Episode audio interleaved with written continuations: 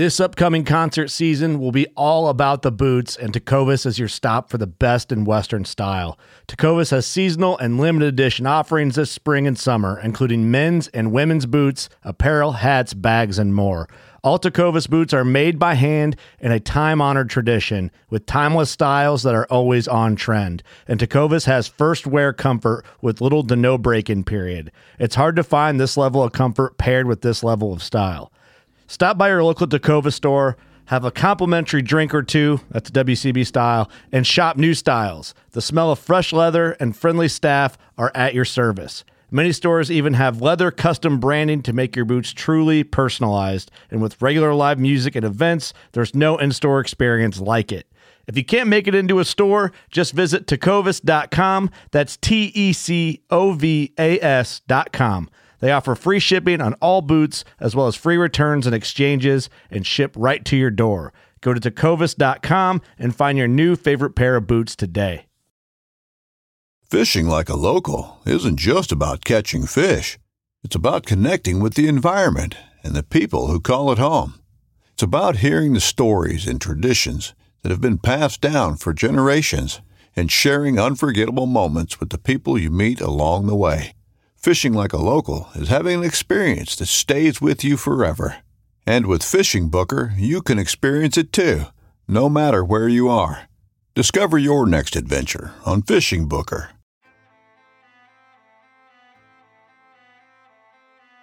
So there's a reason why I started Blood Origins. And that reason is simple. Is that I wanted to convey the truth about hunting. It brings awareness to to non-hunters that it's it's more than just killing animals. How do I start it? Brittany. My name My, is- oh, Does my hair look okay? It's fantastic. My name is Mike Axelrod. Start again. Yeah, I hated it too. Braxton, you said something in the car to me. You said that you were living on borrowed time. Hmm. there's a perception around who hunters are, what we're supposed to be, and a, a feminist that works for a non-profit that is a hunter that has only eaten wild game for the last 20 years is likely not the thing that people think about when it comes to a hunter.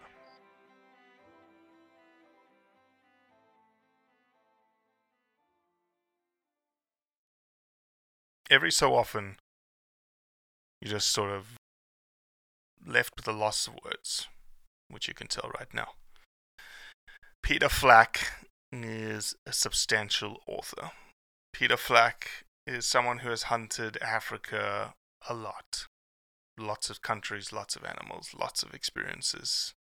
If you just Google Peter Flack, you'll find all of the books that he has written. He's a consummate hunter, a consummate conservationist, a consummate South African. Uses proper in his terminology, in his vocabulary. I was fortunate to connect with Peter and fortunate to have him on the podcast. Uh, a listener reached out uh, through Instagram and said, Hey, you know who you should have on is Peter Flack. And I hate to admit it, but I'm embarrassed that we haven't had him on earlier than this. Um, Peter Flack is is old school hunter conservationist who is just amazing. they do all the arranging and then they send me something that says join and then i do that Well, I'm so glad I sent you a link that said join.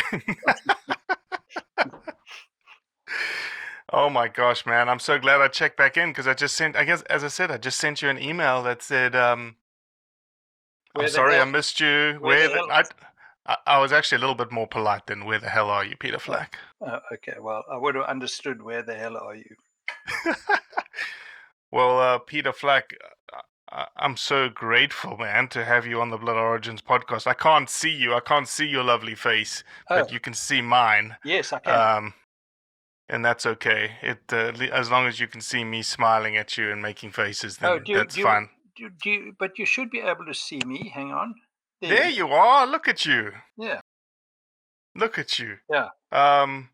Well, welcome to the Blood Origins podcast. I apologize uh, for um, for not, for not having you on earlier. Even you know you chastised me in an email saying you know you've had 260 episodes, Robbie, and I, you still haven't had Peter Flack on. And so 261, here we are. no, it's you know my my wife thinks it's very funny because anything which sort of she feels you know um, pats my or slaps my ego back into place is is good for me.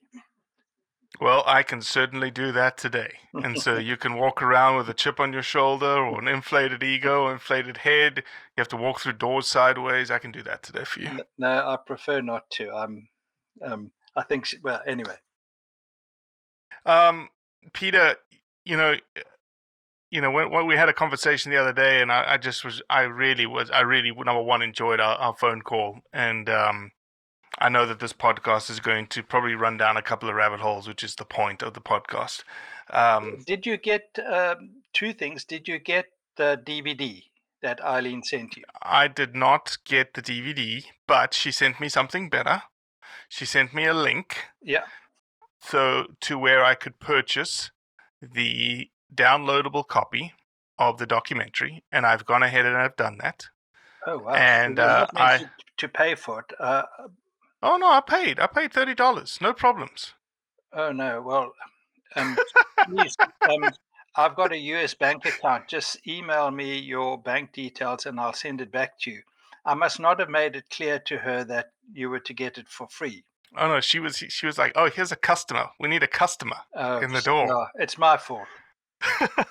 Just email I've... me your bank account details. You know, thirty dollars is a, it's a nice steak how about we do this? How about we do this? How about I give you a link to Blood Origins and you can donate that back to Blood Origins? Oh, okay.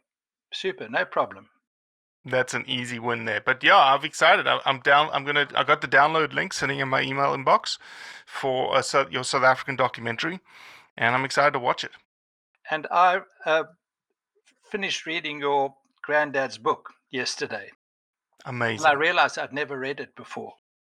It was the stage amazing. in my life when you know I was quite busy, and I would just subscribe and buy these books, and um, some I read and some I didn't. And uh, well, again, it's just fortuitous, right? When I just and again, I told you in this phone call, I, I don't know very many people who have a connection to my grandfather, and not that you have one.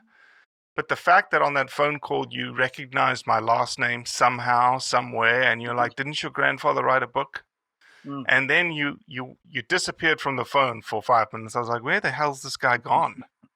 lost Wi-Fi connection, whatnot, and you just wandered through your house to your oh. your reading room, and you pulled the book off the shelf. Yeah, yeah. He was more a shooter than a hunter, though. He his his That's love correct. was birds, birds and fishing. Yeah. Fishing was his was his number one love. Like I remember somebody telling me on the on the concession that he helped Werner von Alvensleben on in Safarilandia on the on the Save River, he would more often be caught fishing than hunting. But you know, I know many professional hunters for whom fishing is their first love. Many. Mm-hmm.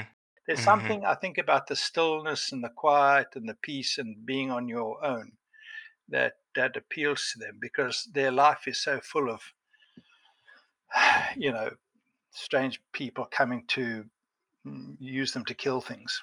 Yeah, yeah. Well, Peter Flack, for those that may not know who you are, um, what you do, why I even have you on the podcast, maybe you can't answer the last one. I can answer the last one. But the first two questions, can you give people a little bit of insight into who you are? Oh, Robbie, um, I'm 74 years old. I was born in Cape Town.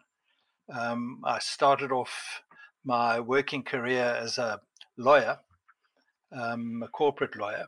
Um, I graduated from law schools uh, in Cape Town and the UK, and uh, I also passed the bar exam in New York, which nearly killed me. Um, and they tell me I was the first South African to be admitted in both jurisdictions and to practice in both. And then I left law and went into business and um, had a vertical learning curve on um, how to fix broken companies because the first company I joined was bankrupt. Um, but that really doesn't explain why I'm a lawyer. Um, I'm of mixed descent. My mother's uh, from Dutch ancestry, and my dad was English. So her home language was Afrikaans. My dad was English. And when I was nine, she packed me off to farming relatives um, to improve my Afrikaans. And they didn't know what to do with this scruffy little blonde haired hooligan of nine. So they taught me to shoot and gave me one of the farm workers to look after me. And when I was nine, totally by accident, I shot a vaal rhebok. And um, my um, farm worker, because he hadn't been there, made up the story how I'd stalked it and shot it. And it turned out to be actually a very nice ram. And the farming folks thought this was amazing because it is probably the top Southern African trophy. And most of them had never been able to, to shoot one. Mm-hmm. And they mm-hmm. trotted me around to sort of neighboring farms. And I quite liked the, the sort of, you know, um, local fame that it brought me. Sure, sure. And I never told anybody the truth. In fact, the first person I told the truth, and only after I'd been married to her for about six years, was my wife. but it set me on a path. You know, I went back to school um, and I joined the shooting club, and we had a fantastic master. And so our school made up most of the provincial shooting teams. And most of my fellow members on the team were from the Karoo. They were Afrikaans farming boys mm-hmm, mm-hmm. because our school, SACS, is the oldest school in the country. Um, I'm the third member generation of my family to attend it. Mm-hmm. And in mm-hmm. time, I went back home with them on holiday. And in the June holiday, it's a three week holiday, that coincided with the time when most people in the Karoo, um, which is a semi arid plateau region in South Africa, would cull their surplus game. And, you know, it's a big social event in South Africa. You invite the uh, head of the local police station, the head of the church, the postmaster, uh, your bank manager, those people you owe social favors to, and they all come and shoot in your farm. And everybody must go home with a springbok. Right. The problem is that it also is accompanied by quite a lot of drinking, and many of these people can't shoot. So us young guys would one do a lot of the culling because that's really what it was. I, I thought right. it was hunting, but it wasn't. It was just culling.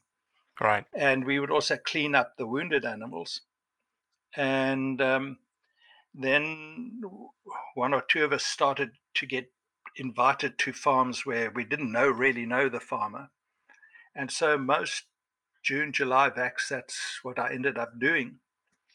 And then as I got older, I um, I started to ask if um, I didn't want any payment. I never got any payment. If I could hunt the odd animal on my own. Mm-hmm. Um, and so by then, you know, the bacillus was in my veins mm-hmm. and I couldn't find an antibiotic to cure it, nor did I want to. And then I so slowly started to hunt the different species of plains game. Um, in and around the country. I, I did uh, a trip up to Namibia for Gemsbok, one to Zimbabwe for uh, zebra. Um, and in my late 20s, I was part of a group of guys, and we used to go every year and, and hunt for meat because you know now they separate trophy hunting from meat sure, hunting, sure. which is a nonsense. It's the same thing. Right. You know, because as meat hunters, we like to shoot big animals because you got more meat for your buck. Peter Flack, you, I say exactly the same thing. People say, "Well, you're just a trophy hunter." I say, "Well, you're a trophy hunter too because you didn't you didn't shoot the first thing that walked out. You yeah. were selective in what you decided to take. Yeah. So what makes you different than me?" Yeah. No, it's a nonsense. It's an animal extremist uh, club with which they have found a way to beat us with.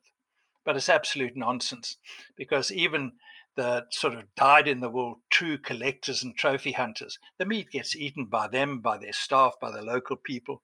None of it goes to waste. Right. Um, and then in my late 20s, this our group decided it was now time to uh, stretch our wings. And one of our group, he's, he's dead now, I knew of a package in the South African Lowveld where a game lodge was offering four buffaloes. And that just changed our lives. You know, um, we had to beg, borrow, and steal money to afford the hunt, but we did it. And each of us eventually got a buffalo. In, in my case, it was a very young, soft bossed, small. Oh my bull. gosh. And had I known then what I know now, I would never have pulled the trigger. But you know, Sure, with, a, sure. with a PH who was sort of like, you know, my hero and a different, Mhm. sta- you know, saying shoot, I, I just shot it. Mm-hmm. Um, but that put me on a pathway for 10 years I was just obsessed with buffalo. And all my available time and spare cash was devoted to, to hunting them. I, I thought I would never, ever get tired of it. hmm Um, but you know, it's funny. Um, I don't know if you've ever listened to Gray Thornton, who's the president I have. CEO of the He's Wild actually been he's been on this podcast before. before me. I know. I'm sorry. I'm sorry. We're gonna fi- I'm gonna have you back again before he does. Come on, okay? Oh, okay, okay. Uh, but Gray talks about the six stages of a hunter. And, um, you know, in this 10 year phase, I, I, I started to hunt other things that could stand on you and chew you. Uh, you know, elephant, rhino, leopard, lion. Um, and then reached a stage, I think, where I thought, you know, I, I kind of knew my way around hunting and I'd started to hunt quite widely outside of South Africa. But uh, I then read a book and I thought it was by J.A. Hunter, but I've gone back to the book and I can't find the reference. But it was by one of those big East African Mhm. And he mhm. wrote about hunting an animal called bongo for 30 years in Kenya without getting one. And what really struck me about the story was firstly that a man as expert as he could hunt anything for that period of time and not get one. And secondly, I was embarrassed to say I hadn't the faintest idea what a bongo was. Mm. And I set about finding it, and that opened an entire new world to me. And that consumed the next 20 odd years of my life as I hunted what Ionides called the rarities of Africa. Mhm. Not so much because they are few in number, but because people so rarely hunt them. Peter, and is there a reason why you stuck with Africa? Did it, that your wings didn't spread beyond the African continent? It's such a good question. You know, I, I did. I, I started to hunt in Scotland and I went and hunted bear in Alaska. And I suddenly realized I was in danger of becoming a dilettante, you know, hopping off here, a little bit of this, a little bit of that.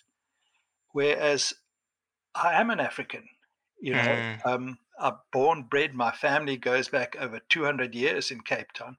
And I thought, I'm crazy. I need to find out more about this continent on which I live hmm and which I love, and uh, the incredible wildlife habitat and wildlife that you find.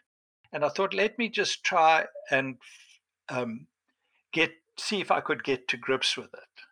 And you know, that's what's taken me to 19 African countries, and um, I hope. Is there an African country that you haven't hunted in oh, that many. can be hunted? Oh, um, yes, I haven't hunted much in North Africa. You know, I've Okay. hunted in Tunisia. Um, I've tried to hunt in Algeria and, and Morocco in the latter case for many years, but just never been able to uh, Mm. nail it down. You know, They just people make- opened up um, the first Aoudad, wild free roaming Aoudad in I think it's Morocco. yes, I read that story. I think it was in SCI's Safari magazine. I hunted Aoudad in in Chad in the Sahara Desert. Um, Mm. That was an incredible experience with that Oh, I could imagine. iconic PH Alain Lefol. Oh uh, man. must be the greatest modern day professional hunter, along with Rudy Lubin, I guess. hmm Um, hmm But yeah, so you know that set me down the spiral horn uh, route. You know, bongo. And then you or- just decided to become an. You just decided because I hunt so much, I need to write as much about it. Because you're an author. Come on, let's let's. At the end of the day, that's your love, right? Hunting is your first love. dare I say, writing is your second love. No, that's hundred percent right. And you know the the similarity is so great because it's difficult to explain sometimes to people why you love them, either of them. And the real answer for me is that it some, satisfies something very deep inside me that makes me truly joyful and happy. Um, Let me ask this question because I want to dive deep a little bit because you're the kind of guy that I can explore this with. Why does and and I'm sure you've heard this before, so it's not going to be a surprise to you.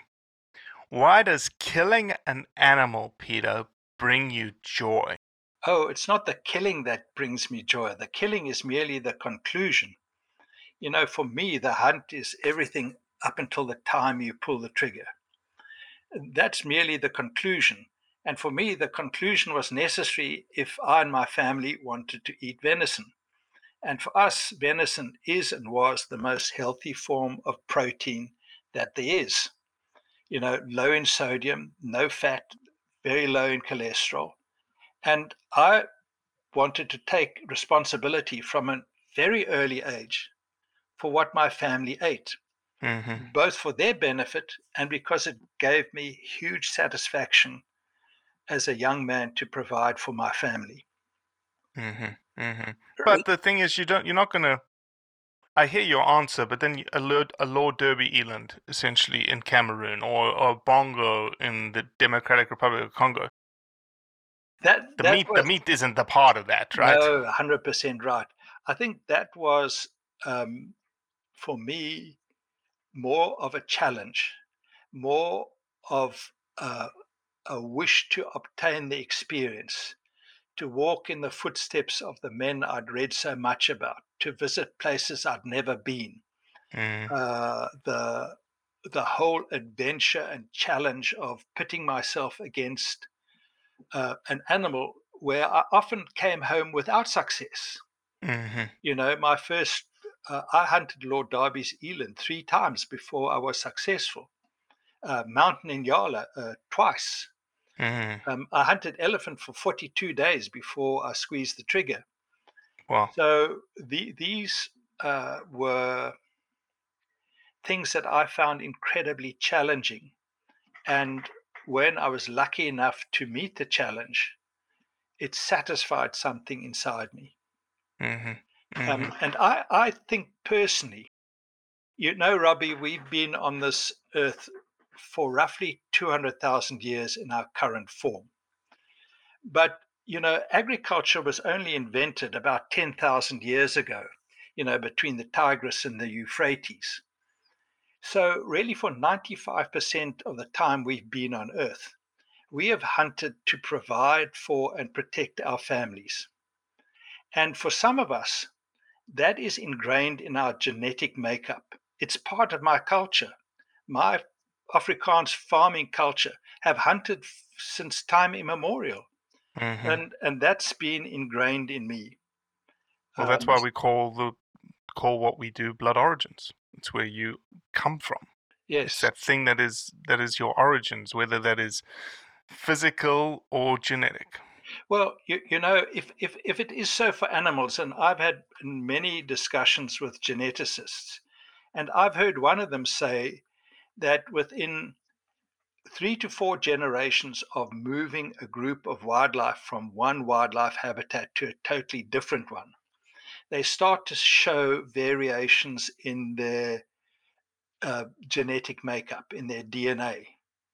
Now, Really, in their genetics or their phenotype? uh, I don't know enough. I'm not technically enough uh, Gotcha, gotcha. qualified to say which one of those. But Yeah. I thought he was saying in their genetic makeup, but it Okay. could be me just um, using those words to explain it to myself. Mm. No, genetics I think is difficult. Genetics takes a lot from a from my biological perspective. Genetics is something that takes a long time. But phenotypic variability, phenotypic variability certainly expresses itself in three to four generations, i.e., a darker color, Yes, uh, a, a, a sort of a morphological change, right? Yes. A longer nose, a, a, different Yes. color coat. Yeah.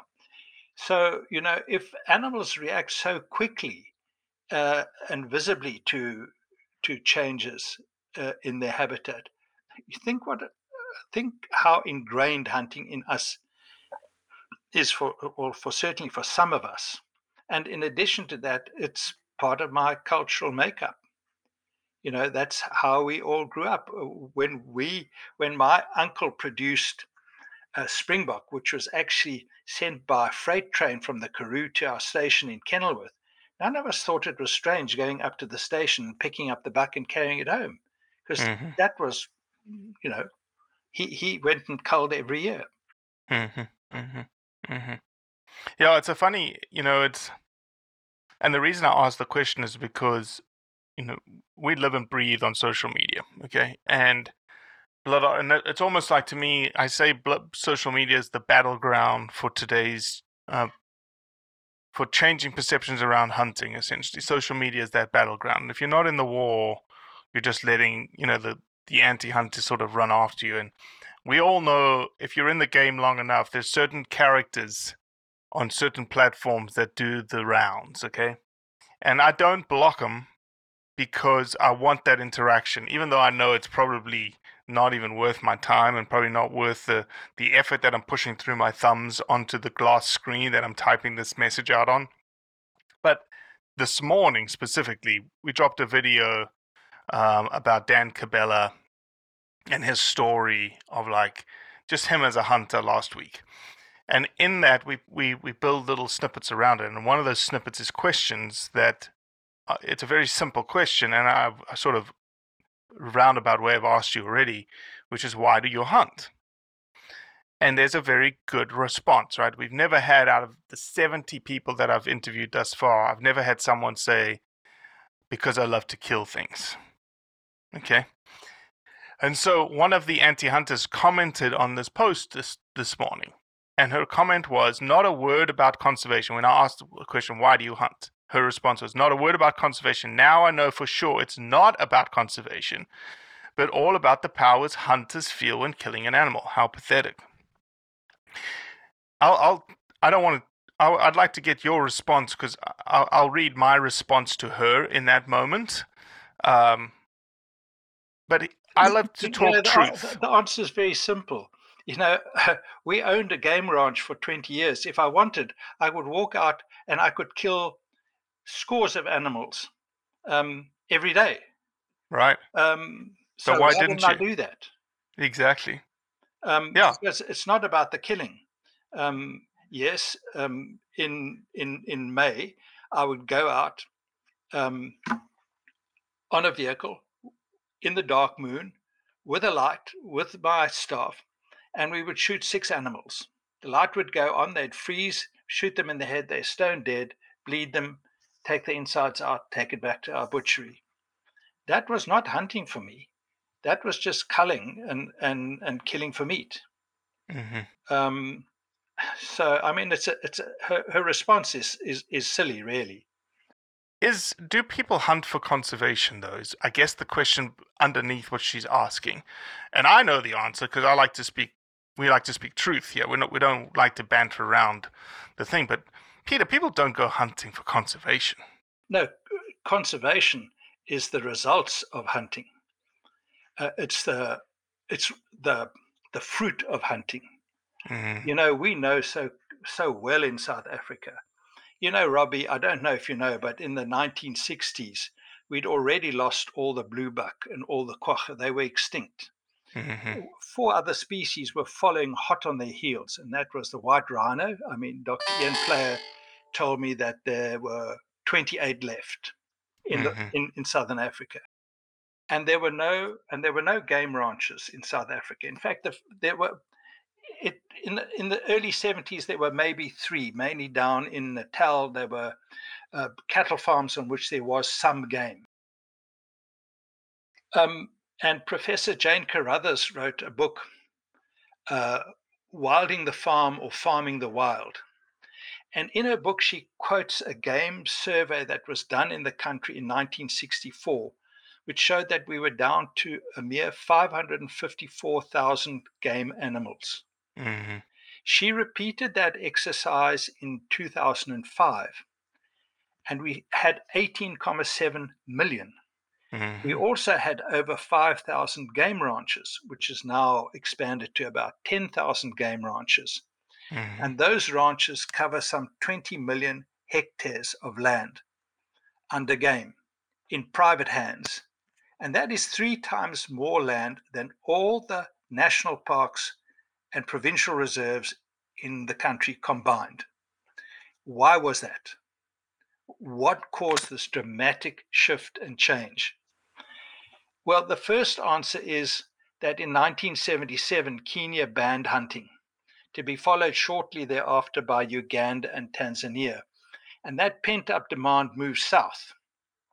And suddenly in South Africa, and probably Basie Maartens in Namibia was the first Gosh, dang. to, Basie Maartens. to uh, run uh, a hunt for an overseas professional hunter called Elgin Yeah. Gates. That's right. That's right. Do you know that we filmed his son? No. We've No. got Craig Maartens filmed and it's on the shelf right now. Oh, you filmed uh, Basie Maartens' life. I thought you were talking about No. Barcy no, Basie Maartens' son, Ah. Craig Maartens. Oh, okay. Yeah. No, I've, I've not met him. He's a great Um, guy. El- Elgin was a very controversial uh, figure, um, but a, a very interesting man to me if you've read his book. hmm Um, and, you know, suddenly farmers were being paid more for their sheep and more for their cattle than they were for a kudu or a springbok. And suddenly they started, instead of allowing every man and his dog, like we did as kids, come on the farm and whack these things uh, in June, July to reduce the numbers, he started setting aside land for these animals and offering them to overseas hunters. So the conservation was the product of that. Because think about this, Robbie 21 million hectares of land. Okay, yes, think about the game, but think about the birds and the reptiles and the little Mhm. predators and all the other things that have come with it. You know, we have kudu in the in the Western Cape for the first time ever. They've come Mhm. over the Hottentots Holland Mountains because this checkerboard of game ranches has allowed them to move from one property to the other. Hmm Uh, it- It's been an incredible success story. Um, and that is purely the product of hunting. The converse Right. can be seen in the study produced by those six Kenyan scientists in September 2016, I think it was. Uh, a very extensive study in Kenya showing that they had lost. That's not my conclusion.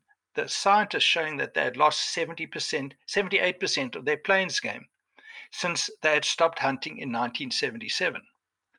That's the product of not hunting. hmm But anyway, um, I'm sure No, I'm no, you're- teaching you to no, suck eggs and giving you statistics you already know. No, no, no. You're essentially saying what I responded back to this lady. My response back to her was I think you'll find that a lot of people don't hunt for conservation. So you're right. So I like to like say, yeah, you're right. You know, anti-hunter, yeah, you're right. The consequence of the action certainly is conservation, proven over and over by population recoveries all around the world. But an individual's motivation likely is with something else, as the answer in the video suggests. Some may enjoy killing, but that's a very, very small fraction of a percent of the population. Because let's be honest, if it was all about killing, why would we spend so much time and money to do it? Why not just go down to the local slaughterhouse and volunteer our quote unquote killing services? No, it's true. I mean, why do you go all the way to flip in Ethiopia, pay for the, the, the animal in advance, and you might not get it, as, uh, as in my case, and you're going after one animal? and you're Mhm, going to take you're going to set aside two weeks to do that or in my case three weeks mhm. you know i hunted mountain nyala for 33 days before i got one Holy smokes. tells as much about my expertise as it does about how difficult the animals can be Jeepers creepers, man. That's amazing. That's amazing. Um, one of the things that I want people to to recognize is um, is obviously your books, right, and the authors behind the books. And really, the, the the first time I came across your name, and as again in our conversation, certainly a, a tie back to my father, who's who's since passed. Um, I just have very fond memories of him sitting in my in my house and when he would have his cup of tea of a morning or cafezinho in the afternoon because he was Brazilian, um, he would sit with the big green, hard backed African hunter too. And that was written by Ewan Boddington. Hmm. And he just went country by country. Hmm. And he would just, he was almost like reminiscing. Hmm. Because he grew up in Mozambique in the 60s as a Hmm. teenage boy. Must Tell me about. African Hunter 2. Oh, Or just tell us about those two books for those that may not be familiar with what I'm talking about. um, African Hunter 2 comes a long way. It actually starts in the 1800s, uh, a book written by a British hunter called Philip Cootswally, who wrote or attempted the first book on uh, every African country where there was hunting. Mm-hmm. Uh, in the 1930s, uh, Major Hubert Conway Maydon did the a, a second version, Big Game Hunting, and that book was James Mellon's bedside reading book for many years, and guided his his his African hunting. James Mellon then wrote African Hunter, uh, a big format black and white book which lived on my desk in my study at home uh, almost permanently. And like your dad, in the summer months when I couldn't hunt, was my go to reading matter. And so I thought, oh, okay, well, what, what happened? James actually got hold of me. He wrote me a letter and said that he had heard that Maydon had come to South Africa in the Second World War and had a daughter, Susan and did I think I could find her? And I didn't want to say to him, you know, James, you know, this is a big country, you know, we've got 50, not as big as America, but we've got 55 million people here, you know, it's 2,000 kilometers end to end. You must know this guy. He lives in Kenya. You, you Yeah. guys are next door neighbors, right? Yeah. And that's happened to me as well. Um, but I, I, you know, I was in such awe of James. You know, he was my absolute hero, and this book was. So I thought I'd give it a try, and I started with the Cape Town telephone directory. And hey, there was a Maydon in it, and within like an hour, I was speaking to his daughter, to Oh my Hubert. Maydon's daughter, and he had donated his diaries and photographs to the South African Archive in Cape Town. So Susan and I, she was quite a bit older than me and suffering from macular degeneration of her eyes, went to the archive, found his diaries, found his pictures. I had copies made and I sent some to James, and that started something between the two of us. And I thought that I would do a follow up book called Southern African Hunter because I didn't know enough to do African Hunter Mhm. too.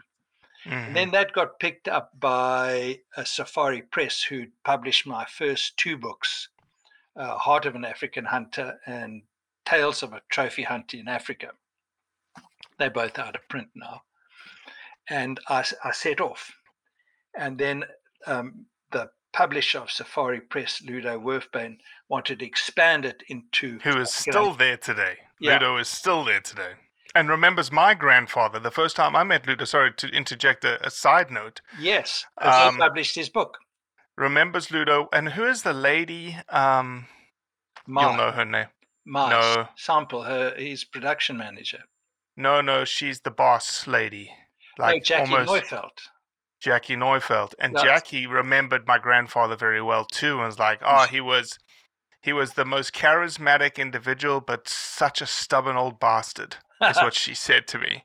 And uh, she sent me all of she went down into the vault they called it and they photocopied all of like the the um all of the communications back and forth between him and her. Mm. And uh, it's fascinating. Sorry to to die. To, no, no, to- that's it's, that's the stuff of life. yeah. know. Anyway, he then brought in Craig, and I think it took us about six years to put the book together. But the part of this that I love most was that James wrote the preface to the book and then came Mhm. through to the SCI convention to sign copies of the book for one day when it was released. And it was hugely popular. And we signed books, the three of us, all day. And then that night he came to dinner. And I remember him telling me that this was the first time in his life where he had worked for an entire day. because, as you know, he inherited substantial amounts of money. His family were the founders of Mellon Bank in, Mhm. in in the states when he was very young, and that's what set him on the hunting path. He, he knew he didn't have to work, so what did he really want to do? Right. So, yeah, from 18 until I think 42, that's what he did. So, Peter, 74, uh, I know the answer to this, but I'll- for the edification of the audience, do you still hunt today? No, I haven't. I haven't hunted or touched a rifle in four years, Robbie. Why? Um, you, you know, it's You were such you're such an accomplished hunter. You've done pretty much everything on the African continent that a man can do- can do. Now, Why have you hung it up?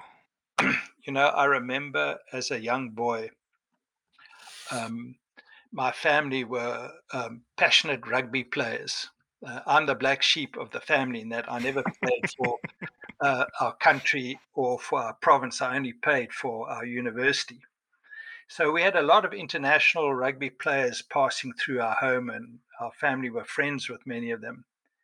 And we had a famous South African rugby centre called John Gainsford and you know he, he kept on playing maybe longer than he should have and i remember one game in the wet and the mud when the only person with clean shorts on was him and, and the crowd um, it was terrible they booed him and it's stuck there with me you know that you don't want to hang on doing something for too long and in Mm. my case i was concerned that um, I might start wounding the game that I loved or not being fit enough to follow it up immediately and put it out of its misery immediately.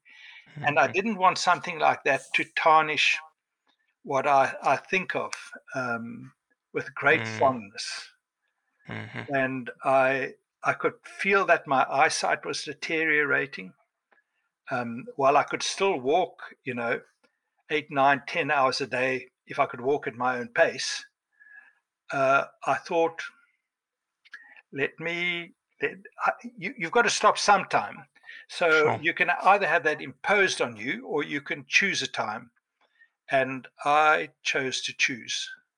Mm. And I chose um, a Lord Derby's eland hunt in Cameroon with a good friend of mine and my son uh, as a way to stop. And I'll always cherish that because it was a fantastic hunt. I, we stalked one lone eland bull for nine days, Jeez. Um, which is a tribute to the incredible skills and tenacity of, of our tracking team and just huge dollops of luck, to be honest, at the end. Yeah, yeah. and it it finished so well for me. You know, the the bull was sleeping under a tree at the top of a rocky gully, and you know, I I killed him so cleanly he didn't move, Mm. and I just I've, I'll always cherish that, and and I'm glad that I did that. Um, but you know, it's it's a little bit like um, uh, you read amputees. You know, after a while, they've lost an arm, but they can still feel their fingers. Mhm. So hunting is still a bit like that for me because I am a hunter. I'll, I'll always be a hunter. And I'm still fascinated by all things hunting. But I've just drawn a line under the practical aspects of it. Was there any, uh, you know, the practical aspects obviously of African hunting I can see, but did you not, you know, you you spend your time between England and the, the Pacific Northwest. Uh, Pacific Northwest has some phenomenal duck hunting. Um, has some phenomenal upland bird hunting. You know, things that are more, you know, dare I say, a little bit more tame than a, a nine-day Lord Derby eland hunt in Cameroon that could still tickle your that that that those fingers essentially. Um, you know, I hate to confess, but I have never been a wing shooter. I, I loved hunting so much. And, and people have always said to me, why not trout fishing or deep sea Yeah. big game fishing? And the answer was simple that whatever discretionary time I had, Mhm. I thought, well, what would I rather do now? You know, wing shooting, fishing, or, you know, uh, a proper hunt. there was no Proper choice- hunt. There's no choice in the matter for me. It's such a it's such an African it's such a South African term, African term proper. Mm. Proper hunt. And people like we say it all I say it all the time. It's it's baked into my vocabulary. It's still baked into your vocabulary. Yes. That it's it's such a great term. It's you know, it's a proper meal, a proper buffalo, a Mm. proper hunt. Yes. Nothing nothing better than a proper buffalo on a proper hunt. hmm? That's what I hear. I have yet to do one. I look forward to doing one one day. I want to. I want to kill a buffalo, but I want to do it in. There's two places I want to do it, and they're both in Mozambique. Hmm.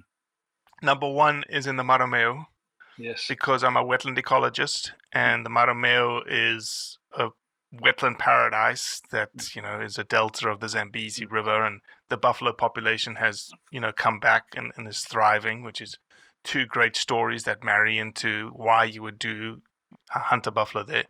The other place, it may take some time. I think it'll be possible in my lifetime, but I'd love to kill a buffalo where my grandfather killed a buffalo on the Save. Um, and I know that there's two coutadas there, four and five, that are currently being sort of looked at and and and reestablished. Um, and maybe there's a potential one day. Fantastic fantastic idea to aim at something like that. Peter, I'll, I'll finish off the podcast with a couple of sort of um, thought-provoking questions. I know you you haven't been in the hunting arena for four years, um, but you've obviously kept your finger on the pulse of things. What, what do you feel like is the future of hunting? Um, I know we, we, we briefly touched on this a little bit in our phone call, but you know the state of hunting maybe not the future of hunting but the state of hunting today Oh, Robbie, it's such a vexed topic. You know, I can only really talk about Africa. And just to give you some idea, you know, in James Mellon's book, African Hunter, which came out in the 1970s, I think, my, as my memory serves me, he referred to 32 countries in Africa where you can hunt. mm. When we did African Hunter 2 and then followed it up with uh, two books on safari hunting, I think we were down to 19.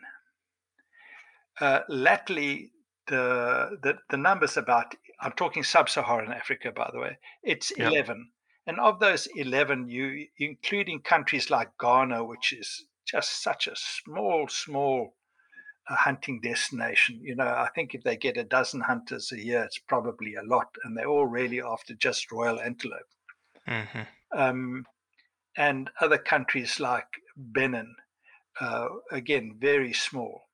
And, and we've lost a lot of countries, Chad, uh, uh, Burkina Faso. Um, and, you know, even in South Africa, which uh, at one stage, certainly in 2008, for example, we had 16,394 overseas hunters. And they're the people that really spend the money and fund the conservation. hmm Um, we've recovered a little bit because we, we dropped down to just over 6,000 at one stage, but we still roughly at, at just a half. hmm Um, and you can say why? Um, it's a combination of factors.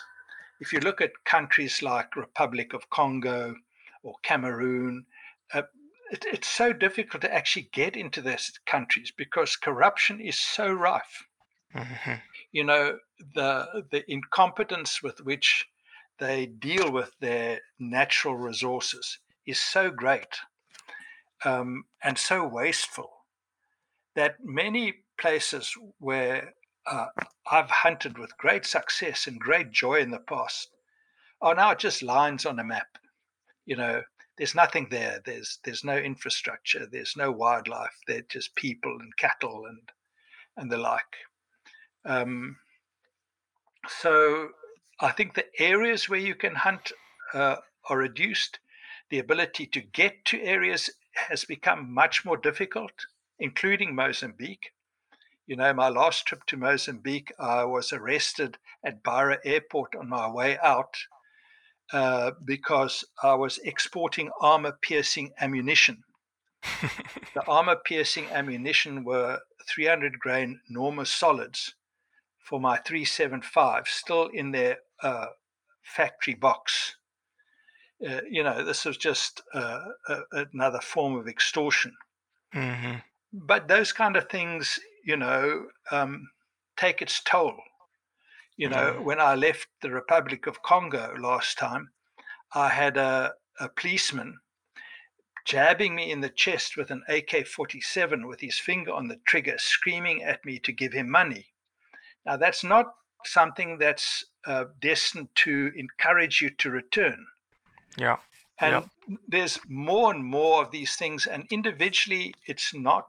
Uh, um, you can say it's, it's not a game changer, but when you add them all together, it becomes a disincentive because we hunters can go anywhere. You can hunt in so many places around the world. You can spend your dollars or rands or pounds in many different places.